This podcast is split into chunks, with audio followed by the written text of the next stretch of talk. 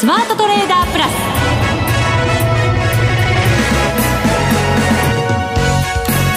全国のリスナーの皆さんこんにちは。内田まさです。この時間はザ・スマートトレーダープラスをお送りしていきます。この方をご紹介しましょう。国際テクニカルアナリスト福永博之さんです。こんにちは。よろしくお願いします。よろしくお願いします、はい、さて今日の大引けの日経平均株価5日ぶりの大幅反発となりました。一時は1000円高にもなりましたけれども、はい、引けは972円高で終わっています、うん、そうですね。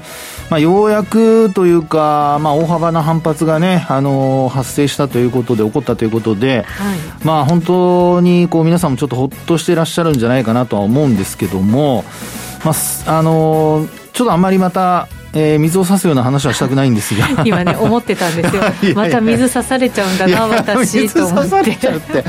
そんないや私はあの、まあ、冷静に客観的に見てるだけですからね。チャート的にはなんかあんまり回復してるって感じしないですよね、はい、そうですね、えー、まああのー、なんといってもですね4日続落で1800円以上値下がりしてますから、はい。まあ、今日この状態で、まあ、なんとか半値戻しというですね、まあ、半値戻してどこからかっていうと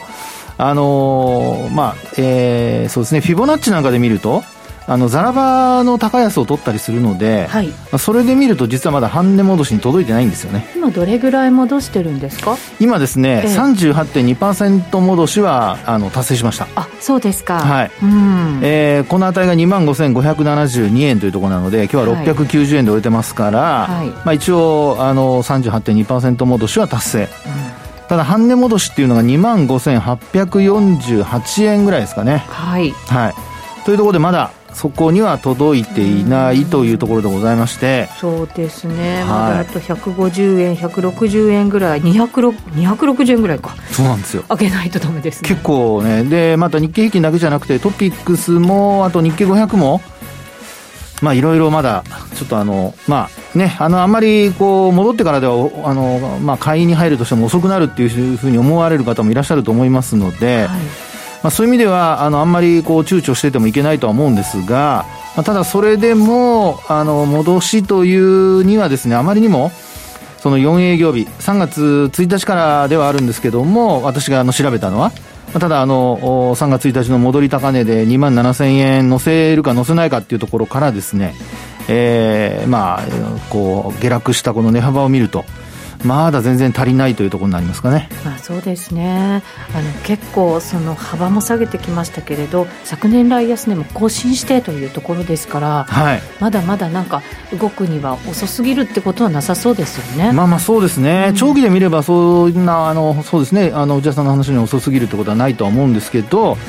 まあ、ただあの短期であのリバウンド狙うっていう人はやっぱりあのもう本当に売買タイミングがね非常に重要な鍵を握りますから。確かに。投資のそのね、はい、あのスタンスも変わりますもんね。なんか違いますもんね人によってね。そうなんですね、まあ、なので、えー、まあ後ほどどの水準まで戻せればっていうようなところも含めてですね、はい、ちょっとお話をしたいなと思います。わかりました、はいえー、この後詳しく伺っていきましょう。そして番組ではレギュラー出演者への質問を募集しています。番組パーソナリティの福永さん月1ゲストのマネックス証券の吉田さん岡本さんへの質問をお待ちしています。番組ホームページにあるスマトレ質問箱にお寄せください。それでは番組進めていきましょう。この番組を盛り上げていただくのはリスナーの皆様です。プラスになるトレーダーになるために必要なテクニック心構えなどを今日も身につけましょう。どうぞ最後まで番組にお付き合いください。この番組はマネックス証券の提供でお送りします。スマートトレーダー計画よーいドン。さあ、それでは福永さんに引き続き株式相場の分析していただきましょう。はい、日経平均改めて今日は972円87銭高の25,690円40銭で終わっています。はい。えっ、ー、とですね、まあ、あの、いろいろ、こう、皆さんもですね、今日のように大幅な反発する、あの、反発が起こると、あの、まあ、このまま株価の方が戻しそうだとか、えー、あるいはもう底入れするんじゃないかとか、まあ、ただ底入れに関してはね、やっぱりあの、ウクライナの情勢がまだはっきりしてませんから、はい、まあ、皆さんも警戒は続けていらっしゃるとは思うんですけど、まあもう安値は更新しないのではないかなというような見方もおそらくあると思うんですよね。となると、あの、まあ、おしめ買いというようなパターンに変わっていくのかなっていうところだと思うんですが。結構下がってきましたから、はい、そろそろというふうなね、そうですね。思いもあるかもしれませんね。ええただですね、えー、値動き的にはですね、あのー、いろんな条件がまだ全然そのトレンド転換っていうふうな初期段階にもなってないんですよ。残念ながら。はい、で、どういうことかというと、例えばあの、5日移動平均線というのを、まあ皆さん見ていただくとわかるんですけど、5日移動平均線を、あの、週末の段階で上回っておえ、あ、週末じゃないですね。ごめんなさい。今日の段階で上回って終えてるんですが、実際にその5日移動平均線でまだ下向きでございまして、はい。で、あと明日になっても、実はまだ下向きが続くんですよ。あ、そう、あ、このところの下落が大きかったからですね。そうですね。で、あと、まあ、要は、5営業日前の終値が、まあ、明日になると捨てられるわけですよね。はい。で、5営業日前の終値っていうのを上回らないと、基本的には高い値と低い値が入れ替わるってことになるので、はい、5日移動平均線の下向きが続くことになります。そうですね。はい、5日前っていうと、先週の4日、はい、金曜日ですよね。そうですね。25,985円47銭ですから、はい。まだ300円ぐらい上ですね。ね、2万6000円にいずれにしても乗せないと。そっか。はい。ということでですね、今、内田さんが計算してくれたように、まあ大体310円ぐらい上げないと、まあ基本的には2万6000円に乗せられないということになるので、また明日、あの、メジャー S q じゃないですか。そうですね。ね。なのでですね、あの、まあ今日の反発っていうのは、もちろん、あの、底入れの、あるいはこう反発が続くきっかけっていうところにつながるとは思うんですけど、うん、まあただ、今お話したように、あの、崩れるとすぐに崩れちゃうっていうような、値幅では皆さん感覚的にはなんか大きく上がったように思われるかもしれないんですが、はい、今お話したように短期的なトレンドが変わるためにもですね、まだ、えー、200、まあ、310円ぐらい、あの、必要だと、い、うことになるわけですね。で、あともう一つはですね、あの、トレンドの転換を早く教えてくれるパラボリックがあるっていうお話をしてますけど、はい、パラボリックもですね、2万6千円よりも上なんですよ。はあ、2万6千円、やっぱりそこなんですね。はい。2万6千87円というのが、まあ、今日現在のパラボリックの値ですね。はい。ですから、ここではもっと400円ぐらい上がらないといけないという。そういう状況になってくるわけですね。なるほど。はい。はい。まあもちろんあの少しずつ落ちてきますので、まあそういう意味では明日あの200円も、あ、ごめんなさい、400円も上がらなくても、あの落ち方の幅次第では、あの、要点する可能性はありますけどね。で、今お話したのは日経平均なんですけど、実はあのトピックスも日経500も、えー、日経平均とほぼ同じ状況になっておりまして、はい。あの、5日移動平均線まだ下向きですし、5日移動平均線が上向きに転じるためには、まだあの、日経500に関しても、お明日以降上昇しなければいけないと。はい。まあ、ちなみにあの、日経500の3月4日の終値が2474ポイントなんですよね。はい。ですから、まだ、あの、16ポイントぐらい。上昇しないといけない。まあ、16ポイントでしたらね、上昇する可能性はあるかと思うんですけども、何かあればですよね。なので、まあ、今晩の、その、まあ、夕方、日本時間の夕方からって言ってますけど、実際には何時から始まるかわかりませんが、あの、トルコで、ウクライナと、あの、ロシアの外相のね、会談が予定されているとか、それからあと、まあ、夜には、あの、ECB の理事会ありますし、それからさらに遅くには、あの、まあ、アメリカの消費者物価指数ですね、2月の。そうなんですよ。なんか、重要な日、はい、今日株価が明日にかけて上がってほしい日じゃないですか、ね、そうなんです。なのにいっぱいいろんなイベントがあるなと思って。おっしゃる通りでございます本当に、はい、で、えー、そうしたことを考えますとですねえー、いずれにしても明日は非常に重要な日でありまして、えー、基本的にはですね、続進して終えられないと、値動き的にはですね、厳しい状況になってきてしまうということになりますかね。そうですね。はい。なかなかでも読みにくいですね。そうですね。はい。で、ちなみにですよ、あの、一番戻しがいいのは、あの、さっきお話したように3月1日があの直近の戻り高値なんですよね。はい。で、その3月1日の戻り高値から、まあ、3月9日の昨日の安値までの値幅で、えー、半値戻しに近くまで戻しているのがですね、日経500でございます。はい。はい。ですから日経500は、あの、明日続伸してくれれば、もちろん半値戻し達成っていうのは十分あり得ると。でそうなれば、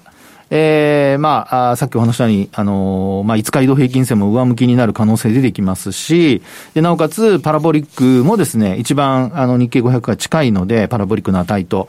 なので、まあ、要点っていう流れが、こう、可能性が出てくると。うん、ですから、本来は、まあ、ああの、強い時であれば、本当に、あの、反発が継続するのであれば、まあ、明日もですね、えー、大きく、まあ、大きくとは言わなくても、基本的には上昇して終えることが、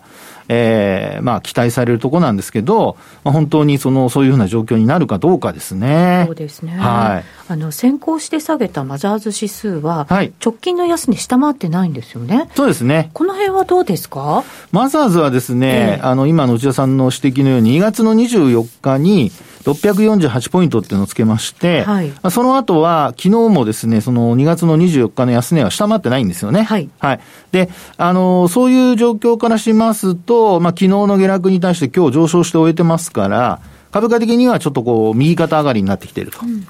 えー、まあ、株価水準切り上がってるっていうところですかね。はい。ただまあ、あの、条件としては日経平均、トピックス、日経500と全く同じでございまして、3月4日の終値が、なんと724.65ポイントなんですよ。はい。なので、あと30ポイント以上、まあ30ポイントぐらい上昇しないと、5日移動平均線は上がってこないと。で、さらに、あのー、まあ、ちょっと、残念なことに、25日移動平均線がまだ下向きでございまして。そうなんですよね。はい。で、これが、あの、728ポイントっていうところなんですよね。まあ、あの、正確には728.62ポイントなんですけど、まあ、ここを、やっぱり、あの、反発、本格的にこう、底入れというかですね、えー、上昇期待が高まるようであれば、この25日移動平均線を上回るっていうのが理想的な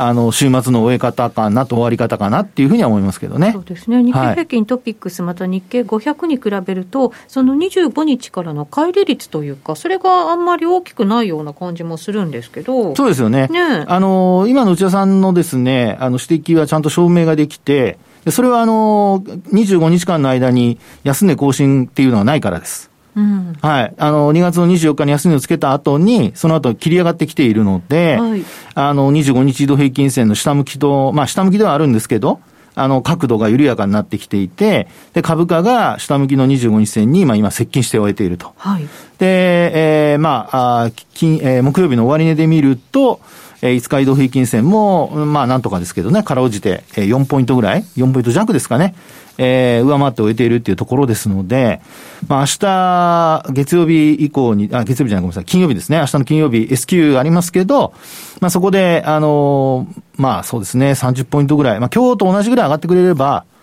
結構、あの、まあ、25日線上回らなくても接近して終えるような形になって、で、えー、値動き的には、まあ、あまたまた来週、休み明けの期待が高まるというような終わり方ができるのではないかってところでしょうね。今週、明日、そんなに頑張らないとダメですかね。はい、ねえ、もうなんかこう、いろんなものがですね、この S q に合わせて、あの、株価が動いてきているので、はい、で、またまたあのね、えー、売買高、売買代金ともにこう結構膨らんでるじゃないですか。そうですね。ね、このところまた、あの、一回4兆円超える場面もありましたし、はい、売買代金で。超えましたね。はい。で、そこから、あのまあ、今のところずっと3兆円続いてるわけですよね。ですから結構、まあ、あの、最低取引の改ざん、売り算っていうのはほとんどないんですけど、あの、一時期のピークとかに比べるとですね、特にあの、売り算はほとんどないような状況ですから、あの、最低取引云々っていうのが入るっていうことはちょっと考えにくいと思うんですよね。はいそうなると、まあ、やっぱり実需というか、まあ、新たに、えー、最低取引以外のポジションを組むような、まあ、そういう動きと、あとは明日のその寄り付きの段階で、こう、生産する動きですよね。うん、あの、まあ、今日までのポジションをですね、明日の寄り付きで、まあ、解消すると。生産するっていう流れがですね、えー、まあ、できてくるのではないかっていうところですから、その寄り付きの後に、またまたどっちへ動くのかっていうのがですね、まあ、結構、あのー、まあ、今後の値動きをですね、考える上で重要かなと特に一番嫌なのはやっぱ幻の S q になった時ですよね。あそうですね、えー、高いところでついちゃって。そうそう、高いところでついて、うん、で、結果的には日経平均、あの、値が、その値がないというような形で、押し返されるパターンですよね。で、これはやっぱりプラスで終えていたとしても、そういうパターンになると、あの、どうしてもそこが、こう、上値のたあの、として意識されるっていうことは考えられますので、まあ、あ値動き的な、その状況、さっきお話したような、こう、まあ、あの、テクニカル的な、えー、ポイントで見ると、えー、条件として、もう本当にあの短期的なトレンドが変わるかどうかっていうところで見ても、5日線は上回って、あの3指数とも終えてはいるもののですよ。まだそのトレンドが上向きになったっていう、5日線が上向きに変わったっていうところではないので、まあ、そこがやっぱり今晩のアメリカ市場もそうですけども、結構、あの、まあそうですね、月末にかけて S q 後の、よく言うその S q 値を上回るか下回るかっていうことまで含めて考えると、あ、結構やっぱ明日は重要な日になりそうだなってとこですよね。そうですね。はい。あの、ウクライナ情勢もそうですし、エネルギー価格もそうですし、不透明なことばかりな中で、はい、やっぱりこう S q ってどんなこと注意しなきゃいけないのかってありますか？そうですね。あの、S q で考えますと、うん、やっぱりどうしてもあの、日経平均に、あの、日経平均採用銘柄にほら注文が集まるじゃないですか。はい、で、あの、やっぱり、こう、全部の銘柄の、あの、まあ、商いが成立するまで、S q 値ってこう出てきませんので、あの、一般的に、あの、まあ、よくご存知の方は、えー、さっきも話したように、その幻の S q だとかですね、実際の寄り付きの日経平均の値と、それから S q 値は違うんですよっていうことを知ってらっしゃるとは思うんですが、えー、まあ、寄り付いた値と、あの、日経平均のその S q とですね、同じというふうに考えてしまいますと、まあ、誤差が出た場合のね、あの、要は、あの、さっきお話したように高く寄り付いたというか、高い S q 値になった後の値動きにちょっと騙されるっていうことになりかねませんので、まあ、寄り付きのところで一番注意するのはそこの部分かなっていうふうには思いますけどもね。であともう一つは、あの、S q だけで言うと、あの、やっぱり、あの、S q 値が、その、その後の株価に影響を与えるときはですね、結構商い膨らむんですよ。ああ、なるほど。はい。そこであの、まあ、リセットが行われて、要は生産っていうさっき話しましたけど、生産が行われると同時に、その後、あの、まあ、新たなポジションを作るっていうことも、あの、同時に行われることがあるんですよね。ですから、あの、先行きどう考えてるかっていうのは、そういう意味では商いが膨らむと、うん、あの、ポジションどっちかに傾けてきているって可能性があるので、まあ、そのあたりはですね、商いが膨らんでるかどうかも、あの、注意して見ていただくと、まあ、あの、上回ってるか下回ってるかっていうことだけではないにせよ、下回ってる状態が長引くってことになると、うん、どうしても上値が重たくなるっていうね、そういう、まあ逆はまたそれで上、えー、下値が硬いっていうことにもなりかね、あの、なるとは思うんですけど、まあそういうところもちょっと注意をしてみていただくとですね、えー、まあ視野が広がっていろんなものが見えてくるんではないかなと思います。うん、はい。あの、もう一つなんか懸念材料だったその FRB の動きですけれど、パウエル議長が0.25%でっておっしゃったので、はい、この辺はどうなんでしょうね。ちょっとすっきり感は出てきていて、不透明感にはつながってないっていうふうに、このまあ、ウクライナ情勢とかありますけれど、それでもまあ今晩、そして明日乗り切れば、はい、少しずつ、まあ、その辺のすっきり感はあるんですかね、意識されますかね？そうですね、あの金融政策に関しては、今の内田さんの話のように、あの、まあ、パウエル FRB 議長が議会証言でですね、あの、0.25%を支持するっていうようなことを、もうあんだけ明言してますから、そうですよね。ね、ですから、来週のその、えー、FOMC で0.25%っていうのがほぼ確実でしょうから、まあ、あとはその ECB がですね、あの、今晩、まあ、特にラガルド総裁の会見ですよね。うん、で、あの、エネルギー価格、まあ、昨日はちょっとね、反落というか落ち着いたって一服したっていう話にはなってますが、えー、景気にどういう影響を与えるのか、で、ユーロがどんどん売られてますから、はい、まあ、後ほど為替の話させていただきますけど、やっぱり経済政策で引き締めっていうことに万が一になると、ちょっとやっぱり欧州株、それから、まあ、ユーロは反発する可能性ありますけど、景気に対する、あの、ちょっとね、不安というのが出てくる可能性がありますので、えー、そこらあたりが、やっぱり、あの、今晩は注目ポイントではないかなと思いますけどね。はい。お知らせを挟んで伺っていきたいと思います。えー、続いてはマネックス証券からのお知らせです。投資家の皆様、マネックス銘柄スカウターをご存知ですか？マネックス銘柄スカウターは、マネックス証券に口座をお持ちの方が無料でご利用いただける日本株銘柄分析ツールです。マネックス銘柄スカウターでは、売上高や営業利益など重要な業績指標を過去10期以上にわたりグラフ表示することができます。自分でデータを整理する手間をかけずに、長期的な視点で企業を分析することが可能です。また、マネックス銘柄スカウターには、10年スクリーニングという機能がございます。通常提供されているスクリーニング機能は、直近の通期業績や今期の会社予想などを対象にすることが多いのですが、10年スクリーニングなら、過去10年間の業績や直近の四半期業績での銘柄選びが可能なので、長期視点で自分に合った銘柄を探し出すことができます。さらに、マネックス銘柄スカウターはスマートフォンへの表示最適化も行っているので、外出先などでも場所を選ばずスムーズに銘柄分析を行っていただけます。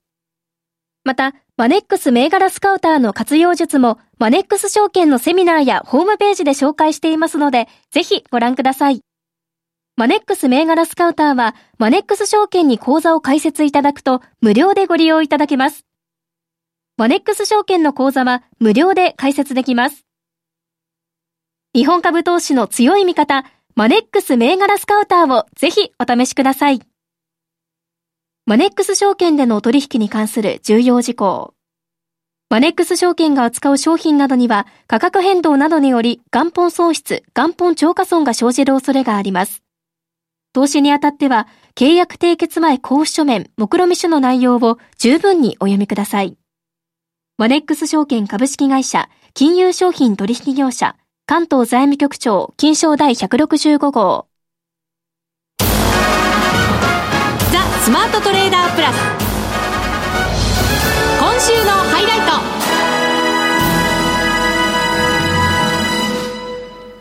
ト。ここからは為替の分析していただきます。現在ドル円ですが、116円挟んでの動きとなっています。116円ちょうどから飛び1銭あたりの動き、今日は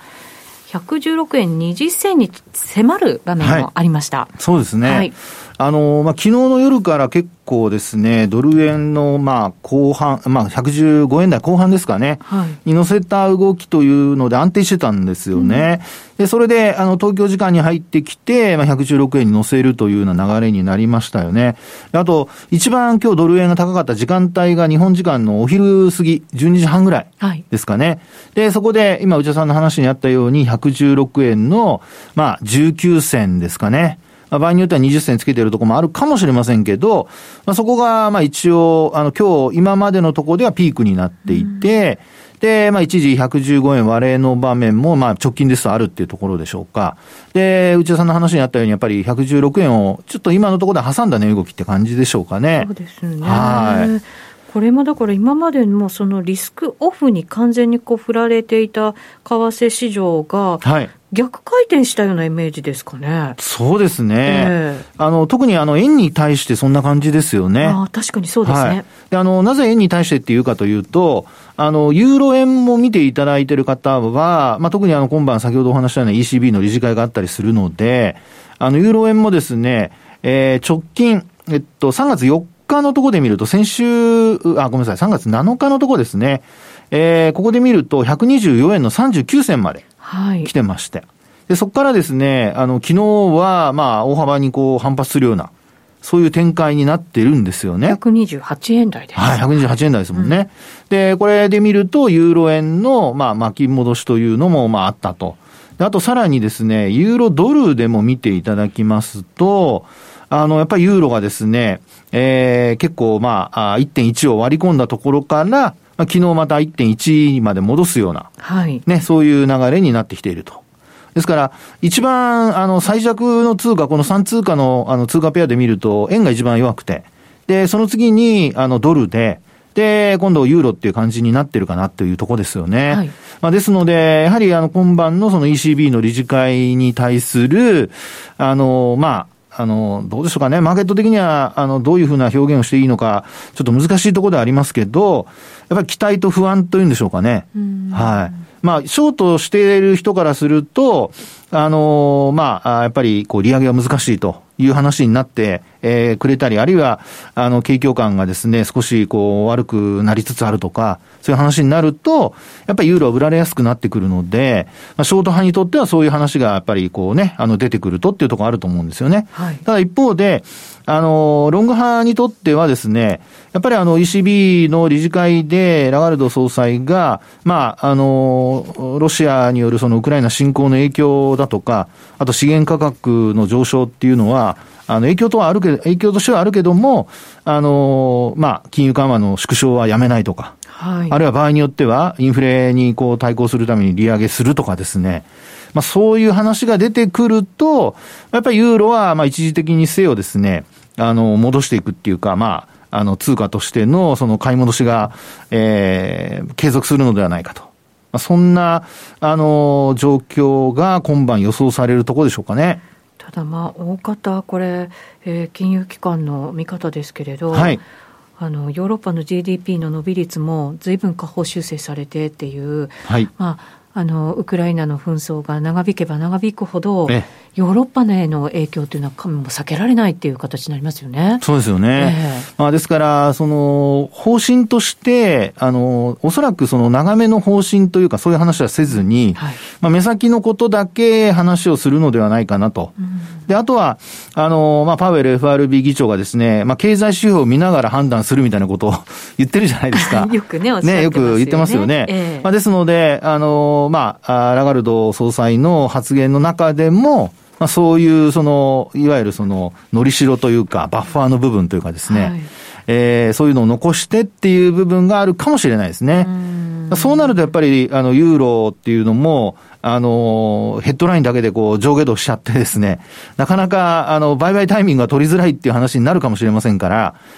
まあ、お持ちの方はですね、やっぱりあんまりポジション、まあ、今晩からその、えー、話に期待をして、ショート派もロング派も、あの、期待をしすぎてですね、今、今日なんか特に動いてませんからね。ユーロ、あの、ね、ユーロ円で見ても。